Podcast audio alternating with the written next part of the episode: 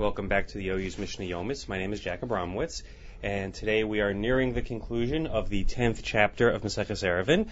Today we will be learning Mishnayos Yud and Yud Aleph, Mishnah 10 and 11. Mishnah Yud says, Neger Shiesh Barosho Glustra, a bolt that has on one end a knob. Rabbi Elazar Oser, Rabbi Yehuda Matir. Rabbi Elazar says you would not be permitted to use this to close the door on Shabbos to seal it shut, and Rabbi Yossi says you can. Amar Rabbi Elazar, Rabbi Elazar says, Maisa b'knesset shebetiveria. There was an incident in the shul in Tiberia, Tiberias. Shahayu nohagin bo heter ad sheba Rabban Gamliel v'hazikenim v'asru.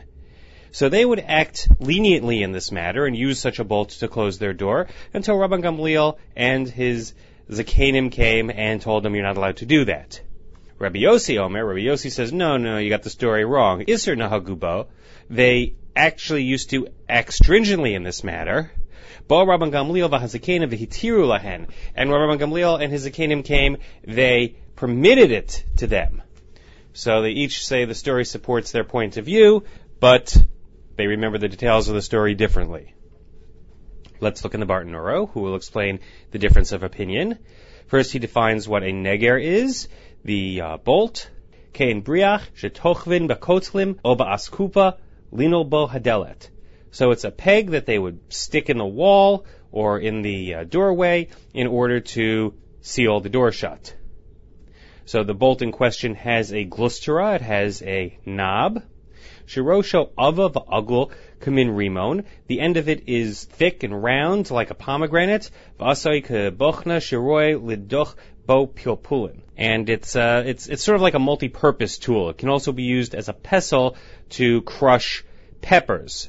Va'afal the Torah's klialav asur Rabbi Eliezer ela imkain kasher bedelet. And even though it's got the law of a utensil on it, Rabbi Eliezer, actually it's in our Mishnah Rabbi Elazar, but here I'm seeing Rabbi Eliezer, uh, he says you're not allowed to use it unless it's tied and suspended from the door, Rabbi Yossi matir v'halacha Rabbi Yossi. But Rabbi Yossi permits its use in any event, and the halacha follows the opinion of Rabbi Yossi.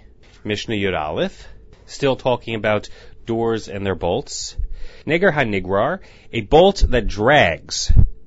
Noalim boba mikdash, avaloba medina. You're allowed to use such a thing in the temple, but you're not allowed to use it outside in the country. Bahamunach, and the one that's laying there, the one that just rests. Kan vakan aser cannot be used neither in the temple nor out in the country. Rabbi Yehuda Omer, Rabbi Yehuda says, Hamunach mutter b'mikdash. The one that's just lying there, that can be used in the temple. V'hanigra medina, and the one that's dragged can even be used in the country, outside of the temple. So he's a step more lenient in each of these cases. Again, let's look in the Barton who will explain the situation. Neger hanigrar, a bolt that drags. Briach hakasher bedelet, aval eno taloibo. So this is a peg that's tied to the door, but it's not suspended from it. Shehachevel hakasher bo aruch v'habriach nigra agabe karka. Because the rope that ties it to the door is very long, so it drags on the ground. And by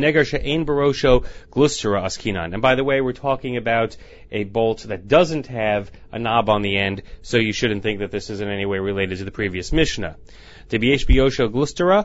Hasharile Rabbi Yossi. Because when it has a knob, Rabbi Yossi says it's permitted to be used, La'el in the previous Mishnah, Afalpisha Eno Kasher, even if it's not tied to the door at all. The halacha kamoso, and the halacha follows him in this matter. No alam boba mikdash, so the one that is dragging on the ground is permitted to be used in the temple.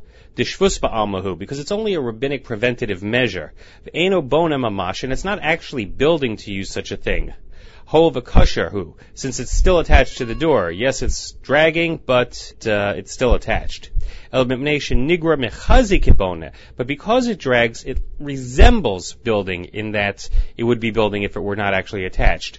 The ein shvus b'mikdash. But since we don't follow these rabbinic preventative measures in the temple, that law does not apply except outside in people's homes. Bahamunach, and the one that's laying there. She'enu kasher klal havibinya mamash. The one that's that's just lying around, since it's not attached to the door at all, that would actually be an active building. Rabbi Yehuda Savar, lo havi binyan mamash, ela mechazik binyan.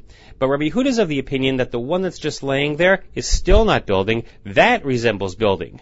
Ubamikdash lo gazru mishum shvus. And in the temple, they would not uh, act upon a rabbinical prohibition to uh, to safeguard.